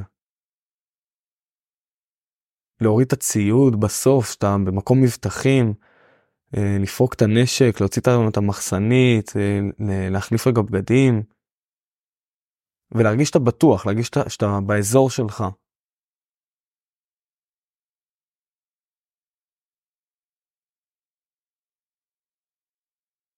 ואז אחרי זה אתה פוגש את המשפחה, את הבן, את החברים, את ההורים. כן אז מגיעים לבסיס בעצם אה, מסדרים את הכל הולכים לישון וישר נסעתי אליו אה, לאסוף אותו מהגן כאילו דבר ראשון שאני עושה. נסעתי ליונתן לגן שלו אמרתי לגננת שאני מגיע ש... שתדע כאילו. כן וגם שם קבלת פנים אה, מאוד טובה וכיפית ומחממת. כן. זה גם מלחמה כזאת שכולם מעורבים. כולם זה אתמול, אתמול זה היה קטע מצחיק דיברנו עם, אה, עם חבר בטלפון ופתאום הוא אומר אני ב... סתם זרק אני ביחידה 212 אה, זה אם מקפיצים אותי זה אומר שממש עכשיו המצב במדינה לא טוב כאילו אין אין אם מקפיצים אותי זה כבר איזה. ואז חשבתי על זה גם ברצינות אמרתי אני לא חושב שיש מישהו או משהו שלא קפץ כאילו משהו שנשאר באיזה. אני לא חושב שהיינו בסיטואציה כזאת אה, כאילו בדורות שלנו. רק שמענו על זה סיפורים. כן. עוד בטח עוד נשמע עוד מלא סיפורים בהמשך. אה, ממש שמח שחלקת ושיתפת את הדברים שחווית וככה על קצה המזלג. אני משער שיש עוד הרבה דברים שאפשר עוד אה, לדון ולדבר על הדברים האלה, לעבד אותם. לגמרי לגמרי תודה לך אתה הוצאת מפה עוד דברים אה, עוד קצת מה, מהסיפורים ומה זה גם זה גם מאוד מאוד עוזר לדבר על זה ואני אגיד גם עוד משהו אפילו החזרה היא אי אפשר לחזור לשגרה כאילו בשבועות הראשונים כמה שרציתי לא הצלחתי לחזור לשגרה הדבר הראשון שעשיתי זה לחזור לפסיכולוגית שלי. ואז הגברתי לפעמיים בשבוע כי אמרתי טוב אני רוצה כמה שיותר יש לי את הזמן הזה שאני יכול לעכל אותו. ופתאום אה, לפני איזה כמה ימים ראיתי מישהו שהוא קרוב משפחה שגם ראיתי אותו אז ב... הוא גם היה בעזה וראיתי אותו בבסיס לפני. והוא חזר ממש לפני כמה ימים. ואז אני מסתכל עליו במבט בעיניים ואני אומר לו איך לחזור. ואני כולי כבר אוקיי מטפל בעצמי פעמיים בשבוע עושה את הטיפולים חזרתי לספורט חזרתי לשגרה טובה מעצימה. ואני רואה את הפחד שלו אני רואה טיפה את, ה... את הרעד הזה בפה את החוסר הבנה איפה אני. וזה מקום שהייתי בו כאילו גם אם לא רציתי להיות בו אתה, אתה שם. אז מי שבאמת צריך לבוא ולעכל את זה וללכת לאנשי מקצוע לדבר על זה. היו לי בהתחלה פעמים שהייתי קם באמצע הלילה אה, הולך ומשתין באמבטיה. מתוך הרגל מתוך אה, אתה יודע לא שם לב פשוט משתין באמבטיה במקום להשתין בשירותים כמו בן אדם. כי אתה אין לך שירותים אז אתה כאילו כבר שכחת מה זה סוג של. אז אתה כי אתה חוזר אתה חוזר למסלול שלך ומסלול טוב יותר. חוזר למסלול ואני חושב שבמיוחד אצלך שאתה גם עם איזושהי התבוננות על התפתחות והתפתחות אישית וגם התפתחות עסקית אז יש לך גם את הכלים האלה שגם אתה מלווה אנשים אחרים אז אז כאילו נדבק בך היכולת הזאת לאמן גם את עצמך. ואז לחזור רגע לפעילות גופנית ולחזור לאיזשהם הרגלים ואיזשהו ולשים לך ביומן וללכת לפסיכולוגית וכל הדברים האלה. זה זכות שבעצם קיבלת שבעצם מרוב ש... מרוב זה שאתה העברת את הדברים האלה לאחרים אז זה נתבע גם בך. לגמרי. ואני חושב שהדבר באמת הכי חשוב שאמרת בהתפתחות האישית היא החקירה הפנימית. כלומר להכיר את עצמך להכיר את החסרונות להכיר את היתרונות ו- ומשם להתחיל אה, פשוט לעבוד את זה לעשות את העבודה הזאת. זאת העבודה שהיא יומיומית היא לא נגמרת גם. כן. היא לא נגמרת כן.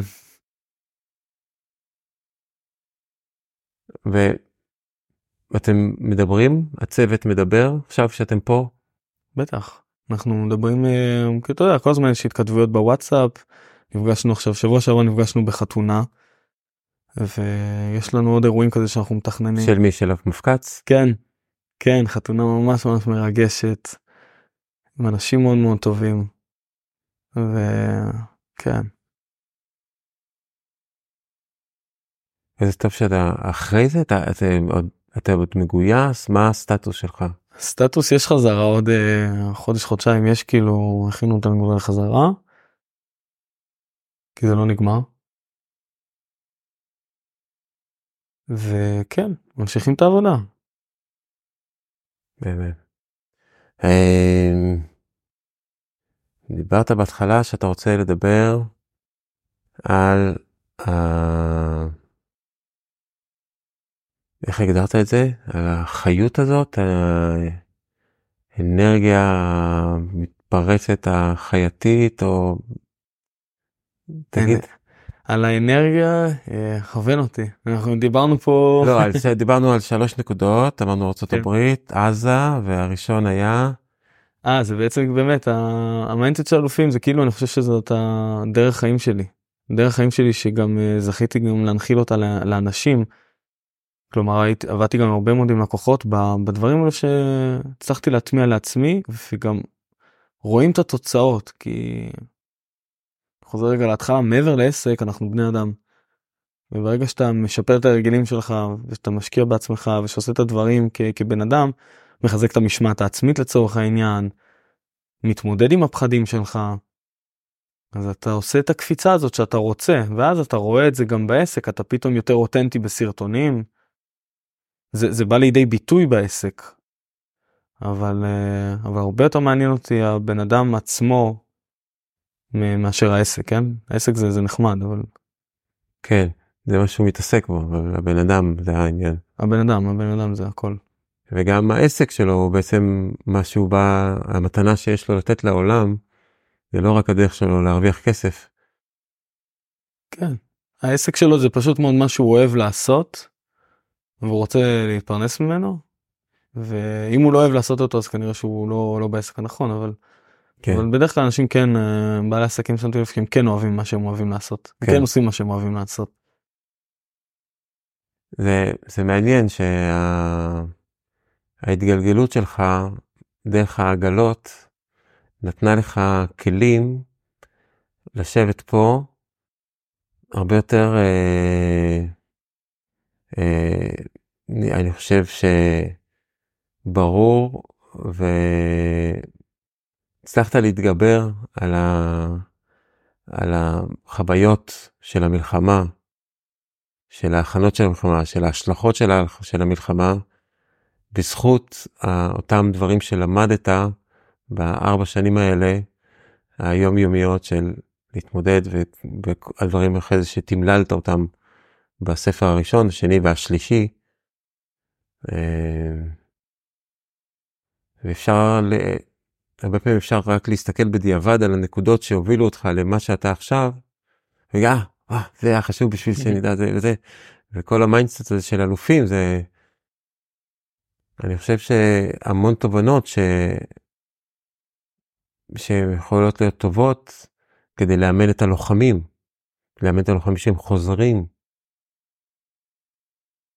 את החברים שלך מהצוות, בטח המילים האלה שאתה נותן להם, את ה... נראה לי מתנה אדירה שיש, שיש להם כזה חבר שהוא גם יודע לעשות את הצעד אחורה, להסתכל על הסיטואציה באיזשהו מבט על, ויגיד, היי, תן פה עכשיו קצת, אה, תוציא קיטור, תן פה זה, לך לאיזה טיפול. נכון. נכון ויש דברים שלצערי גם לא הצלחתי לתפוס בזמן. שלא ראיתי אותם בזמן. אבל יש דברים שבאמת ראיתי אותם ונגיד היה איזושהי חזרה ממשהו שהוא היה מאוד מאוד קשה אז הייתי מגיע למטבח יש איזה קטע כזה שאוכל הוא גם מאחד והוא גם מנחם.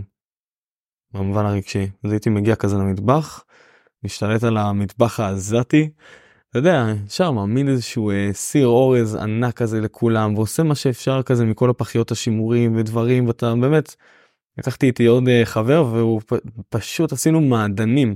אנשים ממש נהנו ויש לך את הרגע הזה שאתה יושב אתה אוכל אוכל חם וכל הצוות ביחד ואתה כאילו מזין את עצמך כיף לך קצת. ברגע שיש לך קצת כיף אז אתה גם מתחיל לדבר ואתה מתחיל להעלות דברים שקצת יותר קשה ומשם זה זאת העבודה הזאת של, ה...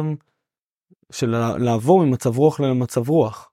כי אתה לא רוצה להישאר בבאסה שהיית אתה צריך לצאת משם צריך לעשות רגע את הצעדים הקטנים האלו. כן. תהליך כזה ש, שקורה. זה נחמד שזה קורה דרך אוכל. זה קורה בהרבה דברים אבל צריך למצוא עם, עם מה אפשר לעבוד באותה באותו רגע.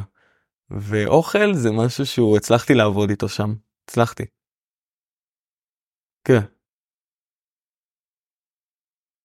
הצלחת לשמוע שם ציפורים? היו ממש ממש מעט אולי אה, ממש מעט. לצערי כן. אבל שמעת אותן. כן.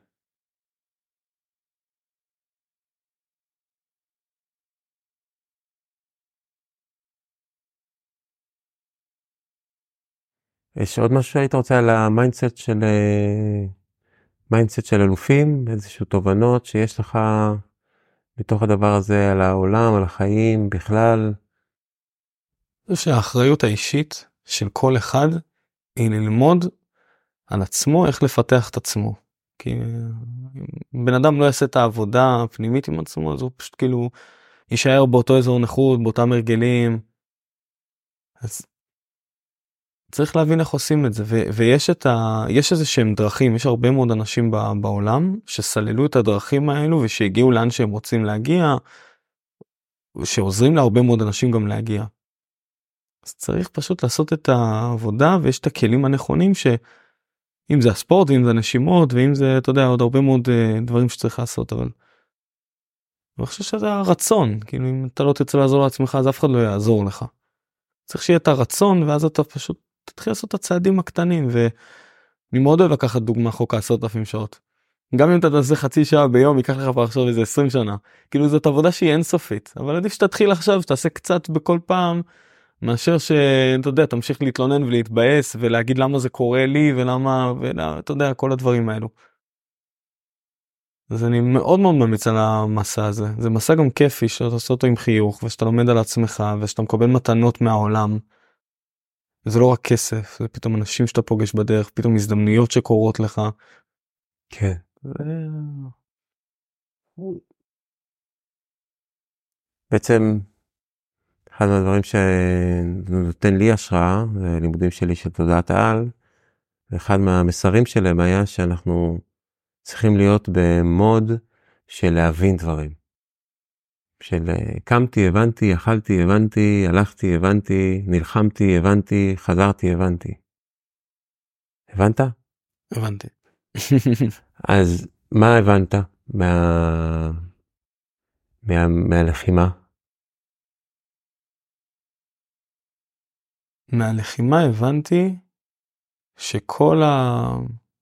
כל מה שעבדתי כל החיים או כל העשור או לא יודע כמה זמן זה שהתחלתי את העבודה הזאת הבנתי שזה בא לידי ביטוי בצורה מושלמת בתקופת הלחימה.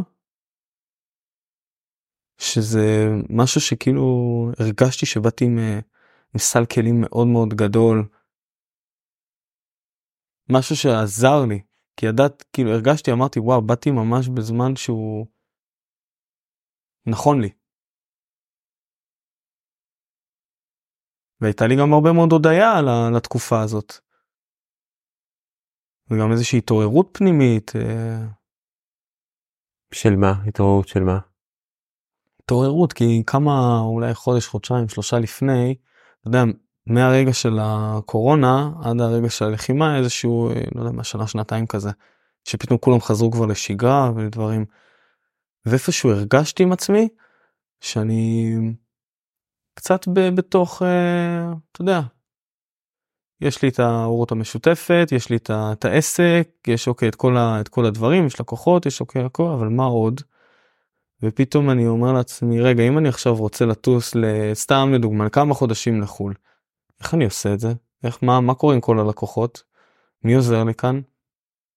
וממש כמה ימים לפני ה... שכל זה קרה שבוע לפני אולי אני זוכר שכבר uh, חיפשתי uh, חיפשתי מישהי רציתי שהיא תהפוך כאילו תהיה מנהלת משרד ובאמת תעזור לי גם להשתלט על כל מה שקורה פה. באמת התחלנו לעבוד ביחד והיא איתי עד היום והיא מדהימה והייתה איתי גם בכל התקופה הזאת ואז זה רק הוכיח לי אוקיי מה קורה אם אני עכשיו נוסע לכמה חודשים לעזה כמו שקרה עכשיו. אז, uh, אז הנה אז, אז, אז כן זה איזושהי התעוררות כזאת. מעולה. עוד משהו? זהו, אנחנו נראה, אנחנו... אני צריך- אני ממש רוצה להגיד לך תודה, כאילו, כיף לי, השיחה מאוד מאוד כיפית וזורמת. יוצאת ממני גם הרבה מאוד דברים טובים. נראה לי, כן? צריך להקשיב לזה אחר כך. כן. אמ, אז אה, לפני שנסיים, יש כמה דברים שאני רוצה שנעשה. אוקיי. אחד, אם יש משהו שרצית לומר ולא אמרת, ואתה רוצה לומר עכשיו. מי שרוצה לשמוע אולי עוד פרקים יכול להגיע גם לפודקאסט. זה לא זה, זה אחרי זה נגיד, אה, זה. משהו, אחרי. משהו שחשוב לך להגיד ולא אמרת? לא, נראה לי אוקיי, אנחנו... בסדר. אה, אז אה, באמת איך אפשר לפגוש אותך ולראות אותך ולהגיע לאיפה אפשר לקרוא את הספר שלך, מה, כל הדברים האלה. באמת, כל, כל הדברים ואחרי זה גם נשים גם קישורים אה, כתובים לכל ה... אפשר. לכתוב איתמר חיון בגוגל, ממש מגיעים לאתר, אה, רשתות חברתיות, תמיד אפשר למצוא אותי בהכל. איזה רשתות חברתיות יש פייסבוק אינסטגרם טיק הכל, טוק הכל, גם אוקיי. בהכל, כן. אה, לינקדין אפילו, כל דבר באמת אה, זה. וזה הכל זה איתמר חיון בעברית יש חלק בעברית, יש חלק באנגלית, אוקיי אבל אה, אפשר להגיע באמת, והספרים זה דרך האתר, פודקאסט גם ספוטיפיי, בכל מקום שזה נמצא. גם נשים קישור לספוטיפיי שלך. ל- יעשה קישור אליפות. וכן הייתי רוצה להגיד שה mindset של הלוחמים שזה דווקא בתקופה הזאת זה איזשהו אה, מוצר חדש שאני עושה שאני בדיוק השבוע מסיים אותו. קורס דיגיטלי מאוד מאוד אה, קצר עם שבעה שיעורים. דווקא לחבר'ה שבעורף. כי כמו שאמרתי לך הסביבה לפעמים שקצת היה קשה ללוחמים בפנים זה בגלל שהעורף אה, פתאום שלא יישמע רע או משהו כן סליחה אבל אנשים נגיד היו חוטפות איזה שהם חרדות דברים בוכות בלילה וזה היה, זה היה משפיע על החבר'ה וכשהם היו חוזרים הם היו בתחתית. ודווקא חשבתי על זה העורף הזה הוא צריך להמשיך זה, זה סרקל כזה אנחנו צריכים לחזק את העורף כדי שהוא יחזק את הלוחמים ואנחנו מחזקים את העורף אז, אז כן יש איזשהו קורס כזה שאני מסיים השבוע שמי שירצה גם אה, גם נשים איזשהו לינק הוא יהיה באתר נשמע מאוד מעניין וחשוב. כן כן, היה, היה גם המון התעוררות פה בעורף. מה אפשר לעשות? מה כולם רוצים לעשות משהו? אז הולכים לבשל, הולכים לקטוף, הולכים לזה. אה, וגם לעזור למשפחות שה... שאחד מההורים הלך והתגייס. היה הרבה דברים ואני חושב שהנקודה הזאת שאתה מעלה היא באמת מיוחדת ו... וחשובה בעצם על הקשר הזה.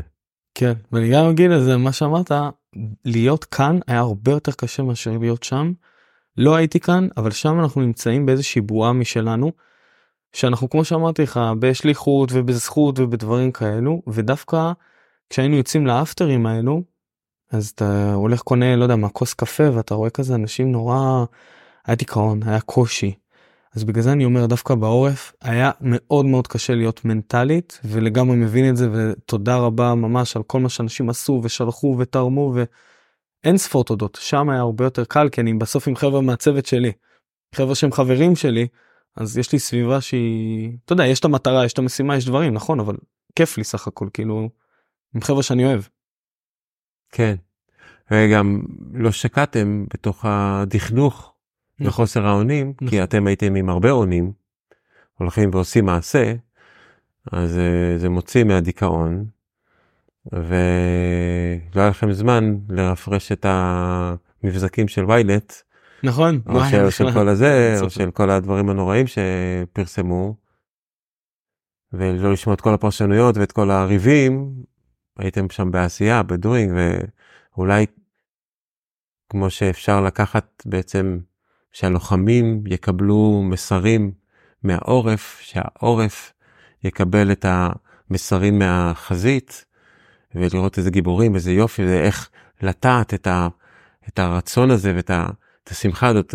רציתי לעשות איזה סדנאות לכל מיני ארגונים, או איך אנחנו נעשה עכשיו שמחה, שמחה, שהם שם, איך אנחנו, אנחנו כזה, ואני ברור לי, מעל כל צל של ספק, שהלוחמים שנלחמו בעזה, רצו שאנשים פה בעורף יחגגו וימשיכו את החיים שלהם ויעשו גיבושים ויעשו uh, כל מה שצריך לעשות כדי להעלות את המורל. נכון.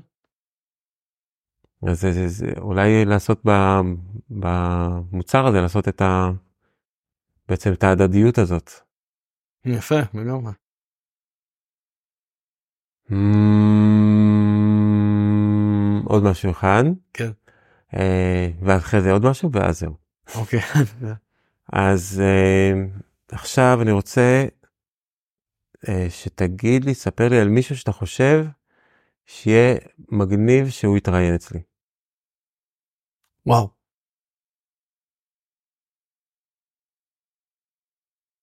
אתה אוהב צילום. הייתי אה, מחבר אותך אולי לאבישי, שאמרתי לך שעשיתי את הצילום שבוע שעבר. יש לו אה, זווית ראייה מאוד מאוד מעניינת לעולם הזה, איך דרך העדשה אתה רואה את העולם ואיך אתה תופס את התמונות ואיך אתה מעביר דרך תמונה איזשהו מסר, אז אה, אני חושב שאם זה מעניין אותך זה... מעולה, אז אתה תעשה את הקישור ותגיד לאבישי, הייתי עכשיו בפודקאסט והיה מאוד מעניין, בשמחה רבה. כן. והנה ככה זה יצא ואולי תרצה להתראיין גם כן, זה מעולה. תעשה את החיבור. בשמחה. מסר אחרון לאומה. יש לך? מסר לאומה. לאומה, לעצמך, ל- ליונתן, לרבקה, מסר, משהו שאתה רוצה לומר עכשיו, יאללה. אתה יכול ישר למצלמה, תמשיכו לחייך, עובדת, תגיד עוד פעם, סליחה. תמשיכו לחייך, בדיוק כמו ילדים קטנים, תזכרו בילד הפנימי שלכם, אה, תוציאו אותו כל פעם ככה החוצה, ואם אתם שוכחים אז תסתכלו, לכו לעבוד ב... לא יודע מה, בגן ילדים, ואז תראו כזה את השמחה שלהם ואת הכיף. כן. Hmm, תודה רבה. כיף להכיר. גם לי מאוד.